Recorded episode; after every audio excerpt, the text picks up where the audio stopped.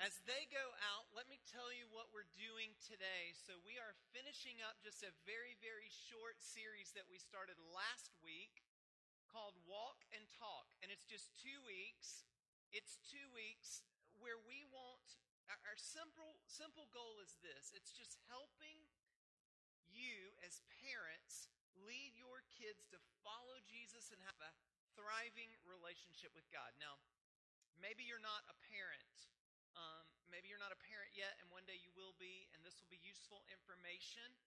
Um, maybe you serve in kids ministry in, in our church. A lot of you serve in, in kids at Cane Bay, and, and this will equip you more for that. Maybe your kids are grown, and maybe you've got grandkids coming, or maybe you're not in any of those categories. And I pray that this would be useful information because I think it's universal tools and principles for discipling, investing in anyone else's whether it's your kids or your neighbor or your spouse or anyone else. So I, I pray that these tools would be useful to you. So, real quickly, a disclaimer if you went through the five week parenting class that my wife and I taught several weeks ago during Equip, a lot of what I'm talking about is we did on the last week of that class. So if you were in there, you can put your earbuds in now. You don't have to listen anymore. Just kidding. So uh, there will be some repeat information to that. But here's, here's what I want to start out with saying. Um, as a dad of, of four kids, I, I realize something that my kids will not have a thriving relationship with God just because I take them to church. It's just not going to happen. They don't get it by osmosis or exposure. They, they don't even get it from just growing up in a Christian home. Stats say today that as many as 70% of church attending teenagers will walk away from the church of their parents as they walk through college and single adulthood. That's scary to me. But I think it should convict us of something. They're not just getting it by osmosis, they're not just getting it because we took them to church. They're watching us. And what they see in us matters about how they see God and how they see their own faith. So today, we're going to talk about how we can help our kids walk and talk with God. But here's what I want you to get. We started this last week. Their walking and talking with God is dependent on how they walk and talk with us as we walk and talk with God as their parents. Does that make sense? So today, we're going to get real practical. Um, if you've got something to take notes or your phone, you can go to events on the YouVersion app, on the Bible app, and you can search for Church at Cane Bay and you can find the notes there. And you can take some notes as we go. So you've probably heard people say this. Maybe you've even said something like this yourself. Maybe you've heard people say, you know, I don't want to force my kids to believe and value certain things. I, I want them to figure it out on their own. I want them to choose their own path, come to their own spiritual conclusions. I don't want to bias or manipulate them. Now, that sounds very American. I mean, that sounds very postmodern. It sounds very free. It, it sounds so politically correct and individualistic, so logical. But the problem is this there is no such thing as an objective environment when it comes to beliefs and values. Your kids, every moment of every day, are influenced by someone or something. They are being influenced by someone or something. You need to be in that mix, and I need to be in that mix. There is no such thing as an objective, value free environment when your kid watches a 30 minute TV program when they watch something on Netflix, when they're around other kids, when they spend eight hours a day at school, when they're on social media. They're being influenced by beliefs and values of other people. There is no such thing as an objective, value free, belief free environment. The question is this whose values and beliefs and what values and beliefs are they going to adopt and live by? Now, here's the interesting thing the, the Bible never suggests the Bible never suggests that you force your kid to believe or value anything. And I'm not suggesting that either. It does have to be their choice. The Bible never says that you mechanically or legalistically enforce the principles of the Bible. please don't do that because it will produce rebellion and resentment. They will run from that. But the Bible does say that I have the responsibility and you have the responsibility as leaders, as parents, for teaching, modeling, and pointing your children to the truth. Because let me be honest, there is truth in a world that says it's up to you. I believe that God has given us absolute truth, and it's our job to point them in that direction. Or we opt out, we forfeit, and let them wander around trying to figure out what truth really is. And I don't think that's a good option. In the end, I am responsible for the spiritual direction of my children. God has given me that as their dad and to my wife as their mom. We are their spiritual leaders and their guides, and we cannot delegate it to anyone else. Not their children's ministry leader, not the church, not our pastor. I am the spiritual guide for my kids. That's scary because I am so imperfect. And so are you. And I know it. And that's why we're talking about this today. So, what is our spiritual responsibility? Here's the question we're going to answer today What is your spiritual responsibility as a parent of kids? So, I want you to turn in your Bibles to Deuteronomy chapter 6. This is one of the best passages that I can think of when it comes to our responsibility as leaders of our children. It's, it's a really classic passage in the Old Testament that Jewish families would have recited together. They would have known this passage. It was very common. In Deuteronomy chapter 6, a very famous passage of Scripture. But before we read it, let me just tell you what Deuteronomy is all about. So it's part of the first five books of the Bible. And Deuteronomy literally means second law. So, so what was happening is this, is that you remember the story of Moses leading the Hebrew people out of Egypt, across the Red Sea. Chris mentioned that earlier, and to the toward the promised land. But what you if you know the story, you remember that when he led them out of Egypt and they crossed the Red Sea, they began to rebel against God. They began to forget what God had done, and they wandered around desert, kind of wishing they could just go back to slavery. It's interesting, their story. Um, they, they wander around in the desert for more than 40, for 40 years before they ever get to the land that God had promised them. Now, here's the interesting thing 40 years is a long time. Like, that's a very long time. What, what had happened is this is the same people, so uh, many of the people who had left Egypt, many of the grandparents or even parents when they left had, had died. They had passed on. And and the interesting thing is that the kids, a lot of the kids weren't even born yet when they left Egypt, and the ones who were born are now 40 years old and have kids of their own. And what's happening as they've been wandering around in the desert is that kids have grown up and had their own kids, and they have forgotten who God is and what God has done and what God says. And so Moses comes to the people, and God speaks through Moses and gives them a second telling of the law. He tells them a second time what's important, what God says, God's desires for their life. And Moses says there's a new generation that has grown up that needs to understand who God is and what God says. And so that's where we find ourselves because here's the deal. Why had they forgotten? Why had there been a generation to rise up that had forgotten who God is and what God has done? I believe that it's this. It's because their parents forgot to show them and tell them. Their parents forgot to show them and tell them. And kids grew up and went astray because their parents didn't model and teach who God is and what God has done. All right, so Deuteronomy chapter 6, look at verse 5. It says this.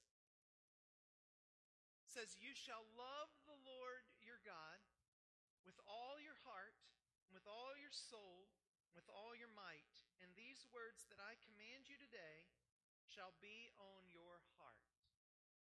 Now, that sounds familiar, doesn't it? If you've been around church very long, if you if you've listened to the words of Jesus in the Gospels, you've heard Jesus say the same thing. He's quoted that passage of Scripture in answering what the greatest commandment is in all of Scripture. And Jesus refers to this and says, You shall love the Lord your God, right?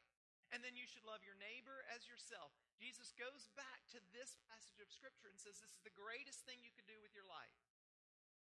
So, as a parent, as a dad, as a man, this is my primary responsibility in parenting my kids. It has very little to do with my kids and everything to do with my relationship with God. My primary responsibility is actually not to my kids. My primary responsibility is to God, my Father. And my primary responsibility, I would say it like this, is to lead my children by example. That they need to see in me that I love God even before I loved them. Does that make sense? So you and I, as parents, are to lead by example. We're to show our kids who God is and what He's done by our allegiance and our affection. Now, here's something I've learned in life as I've watched my own parenting and other people is that I cannot expect my children to value or believe anything that I'm not willing to value or believe myself. Right? Are you with me? Just shake your head like this. Up and down. Yeah. So, the word, want you to look, look at this verse again. If, if you can put that verse back up there. Look, it says it, the word heart is mentioned in this verse twice. If you look back at verse 5 and 6, the word heart is mentioned two different times. So let me just tell you about this. Loving God, listen, loving God is not about just your outward behavior. It's not about just keeping the rules in front of your kids and trying to be perfect. That is not going to work. It does it's not going to happen. And listen, that's not what your kids need to see. Your kids need to see your heart that's surrendered and submitted to the God that you put first in your life. That your heart is bent toward God. This verse doesn't say live perfectly or keep all the rules. It says love God with all your heart and let his word be on your. Listen, I, have already said this, but let me say it again. As a dad, I have failed so many times. But you know what? This verse does not say I need to be perfect. Leading by example means admitting my failures and asking for God's forgiveness and showing that to my kids, letting my kids see that. So if you walk in here this morning and you say, I don't know if I'm good enough to lead my kids. I don't want them to turn out like me. Listen, we're all in that boat.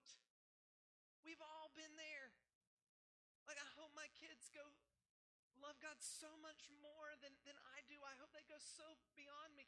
But my job as a dad is, is, is not to be perfect. My job as a dad is to show them that God saves and changes imperfect people, right? That's my job. They need to see your heart. But don't forget this that God has to capture your heart before he can capture the heart of your kids. Do you want, listen, do you want generous kids? Like I want I want to look at my kids and see generosity and I want to see them give their lives away and put other people first. The question is, do I do that in front of them? Do your kids see you being generous? with what God has given you? Do who respect and honor their spouse one day? Do your kids see you do that through your words and your actions? Do you want kids who spend time with God each day, talking to Him and learning from His Word? Do your kids see you do that? Do you, do you want kids who grow up to be faithful and committed to their church and involved in their church? Do your kids see that from you? One time, when I was young, I, I went to my grandmother's house to spend the night, and I was really young.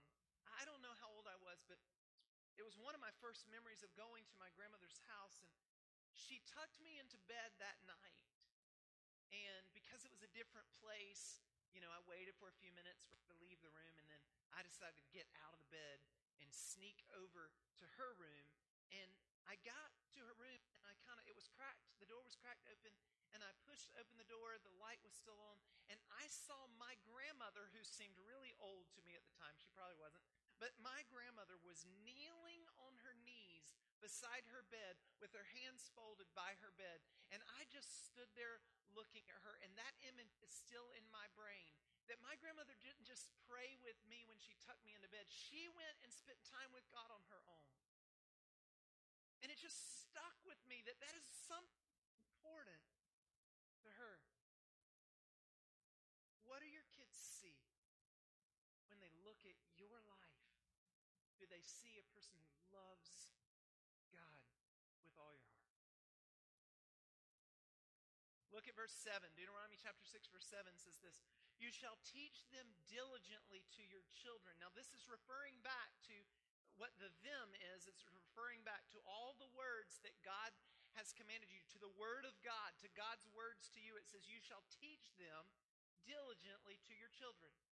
And you shall talk of them when you sit in your house, and when you walk by the way, and when you lie down, and when you rise. Verse 8 says, You shall bind them as a sign on your hand. Now, this gets a little weird. Listen, you shall put them on your hand. We're all going to get tattoos. Are you guys awake?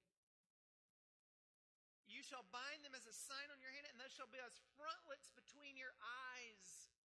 I don't know, like, if you research some of this, if you even look at Orthodox um, Judaism today, sometimes they'll wear this thing with a little box uh, on their forehead. Listen, I don't know exactly what this is, but somehow they would wear something that was called a frontlet between their eyes, and it would contain things that represent God, a mark of God, God's words. And, and it was so important to them that they would wear it, they would mark themselves, they would put it on their hands, they would put it on their heads. And look at this. Verse 9 says, You shall write them on the doorpost of your house and on your gates. And that would be really strange in Cane Bay if we rode around and I saw like scripture verses on this outside of your house. Like, like I don't know that would fit in suburban America, right? But here's here's the deal.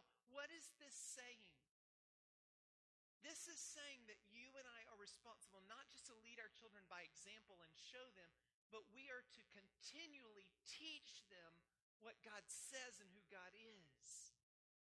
Teach them. So there's a show part. You ever you remember show and tell when you were growing up? Show and tell at school.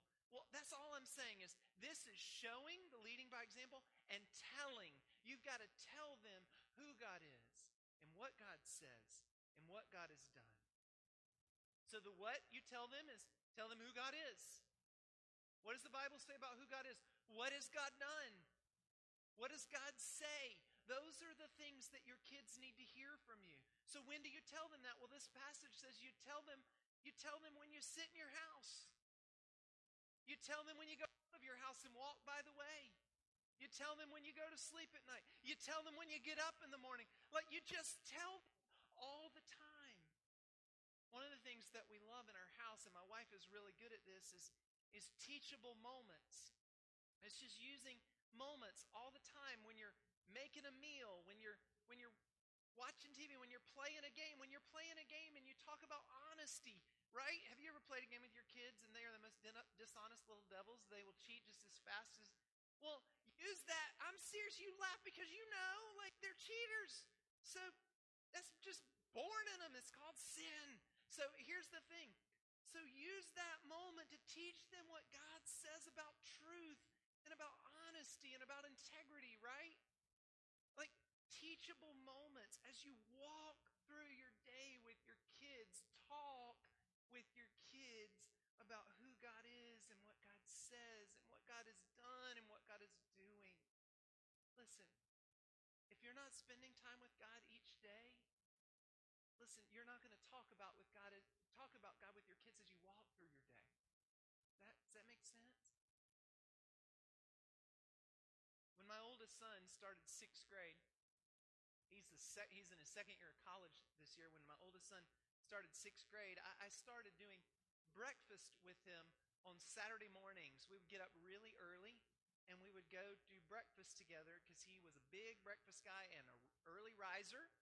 Now, my other kids are not early risers like that, but we went to breakfast every Saturday and we did what you saw in the video earlier. We just would read a passage of scripture and pray together and just talk about who God is and what God's done and things he was learning and struggling with.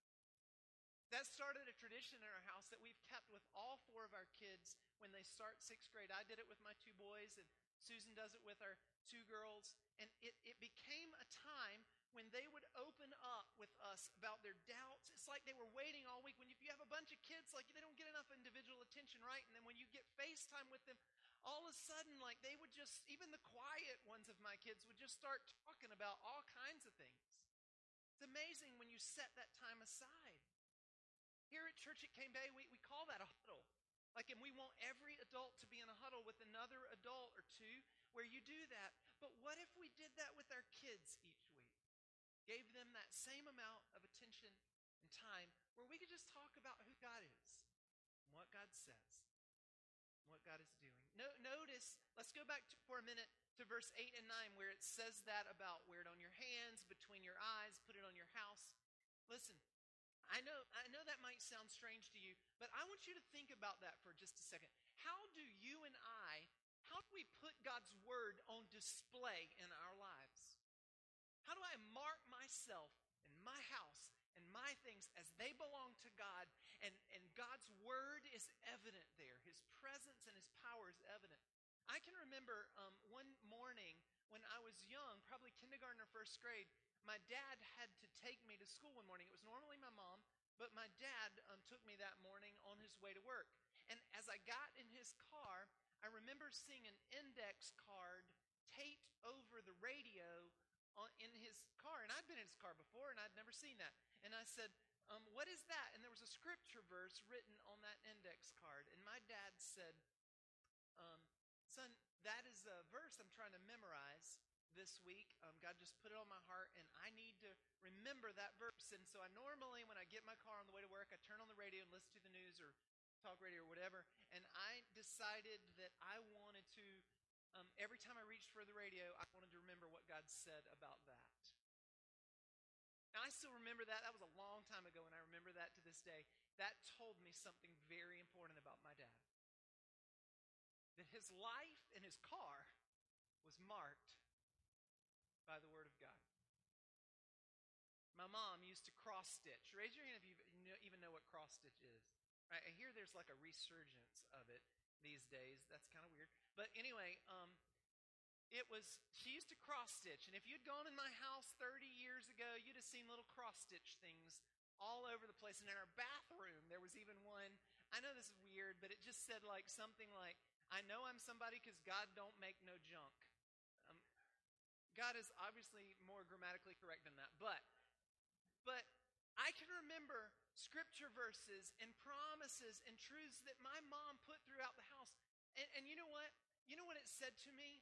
Is that my mom doesn't just like to cross stitch. My mom believes that those words are true and she hung them in my bedroom and in the hallway and in the in the bathroom and everywhere because my mom believes this this is what she lives by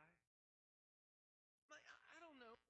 I don't know. You can think through how to do this, but how do you intentionally put God's word, God's power, God's presence on display for your kids to see? Now skip skip down to verse 20 and look at this. So we're skipping down a little bit in chapter 6 to verse 20. It says this. Look at this. It says, When your son asks you in time to come, what is the meaning of the testimonies and the statutes and the rules that the Lord our God has commanded you? Then you shall say to your son, and then after that, it, it goes on to say, we were we were Pharaoh's slaves, we were slaves in Egypt. It, just tell them the story of what God did. You hear me? Listen, someday your kids are going to look you in the eyes, and it may be sixth grade, it may be third grade, it may be 12th grade. It may there will be a time when your kids are going to look at you and they're going to wonder, do I believe what mom and dad believe? Why should I? There is going to be a time when your kids ask why. And in that moment, in that moment, you have to tell them the story of what God did in you. Why do you believe this? Why did it change your life? Tell them why you believe it's true. one time talk about this. He said his son had gotten to an age where he noticed that his parents every month wrote a very large check to the church. Now, we don't write checks anymore, I realize that, but every month this, this boy had gotten old enough to notice they write this big check and then they put it in the offering basket or the offering plate at church. And he knew he had grown up in church, so he knew about giving and tithing, but he had never seen the amount of the check before. You with me? And he saw it and he talked, he looked at his dad and he said, Dad, do you know what you could do with that amount of money? He goes, Dad, Dad, can you imagine like what you could do with that instead of just throwing it away? Now that's what he said, right? His dad looked at him and said, Son, I need to tell you something about that. See, there was a time that I first instead of God. There was a time when I was a different man than what you see right now. There was a time when I could, was convinced that I should keep all of that money for me, that it was mine. But, son, God changed my heart. He changed my life. And what you need to know is that God owns everything and gives everything to me that I have. He has given me a new life. He forgives me and He saved me, and for the rest of my life, I will write that check. And when I write that check, son, it reminds me of who I belong to, and who He is, and what He says, and what He's done. And everything I have will always belong to Him. In Genesis, very beginning of the Bible, there's a section of Scripture called the genealogies. Now, you may have read the genealogies before, and they might have seemed rather boring to you. It says something like, and this man had this many children and lived this many years, and then he died. And then this man had these children, and he lived this many years, and then he died. And sometimes when I've read those parts of Scripture, I go, what is the point of all this? Right? Have you ever thought that? But there's one part in Genesis chapter 5, verse 21, when it says something different about one of these men. Like it goes on and on for generations talking about this guy had this kid, these kids lived this many years and then he died. Over and over and over. And then it gets to verse 21 of chapter 5 and it says this Look at this. It says, When Enoch had lived 65 years, he fathered Methuselah. Verse 22. And this is what it says that's different than the rest of the ones before it. In verse 22, it says, Enoch walked with God after he fathered Methuselah 300 years and had other sons and daughters. Thus, all the days of Enoch were 365 years. And then it says it again Enoch walked with God, and he was not, for God took him. Now, now listen, listen to me just a second. None of the other guys before or after this does it say that. Was Enoch the only guy who walked with God? I don't know.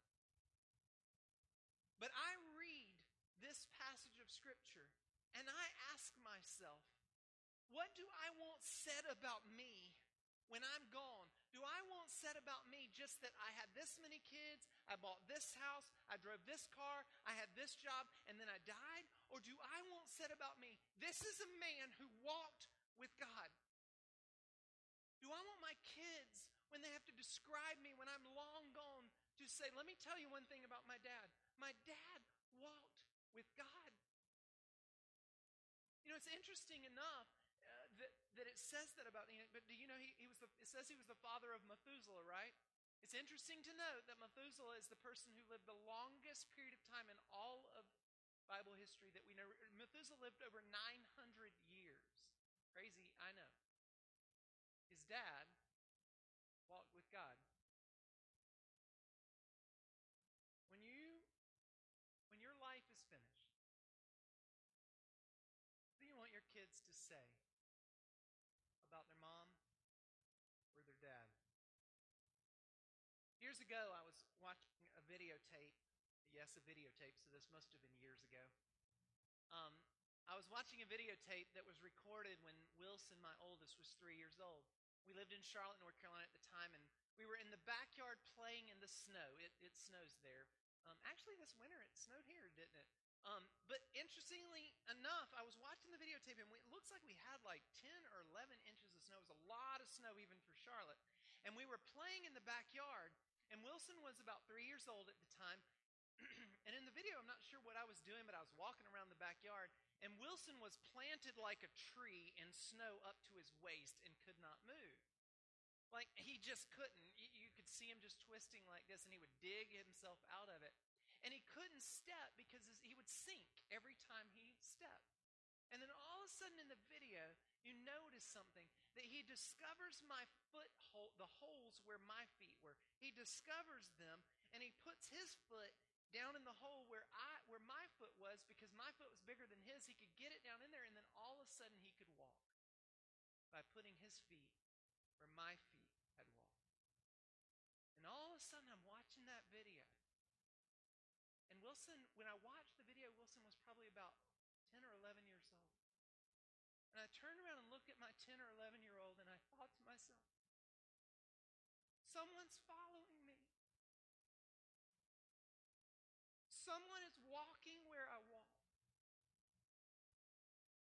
You know, there's this interesting passage of Scripture in the New Testament where Paul turns to the people that are with him, the guys that are with him, and says, Listen, listen, you, you, you've had countless guides in Christ, countless people who've told you what God says and who Christ is. This, though, look, he says, For those who've had countless guides in Christ, you don't have many fathers. For I became your father in Christ Jesus through the gospel. And look at verse 16. I urge you then, be imitators of me. Another translation says it this way Follow me as I follow Jesus. And I've read before, listened to that words, and I thought, well, God, that, that's a little bit prideful. It seems maybe that, that's a little bold to say, hey, you follow me as I follow Jesus. Like I've read that before and thought that, but I watched that video that day of my little boy, and I thought, can I look at my 11 year old son and say, hey, bud, you can follow me as I follow Jesus? Sometimes I'll step in the wrong place. And, and I need you to know that, but you can follow me as I follow Jesus.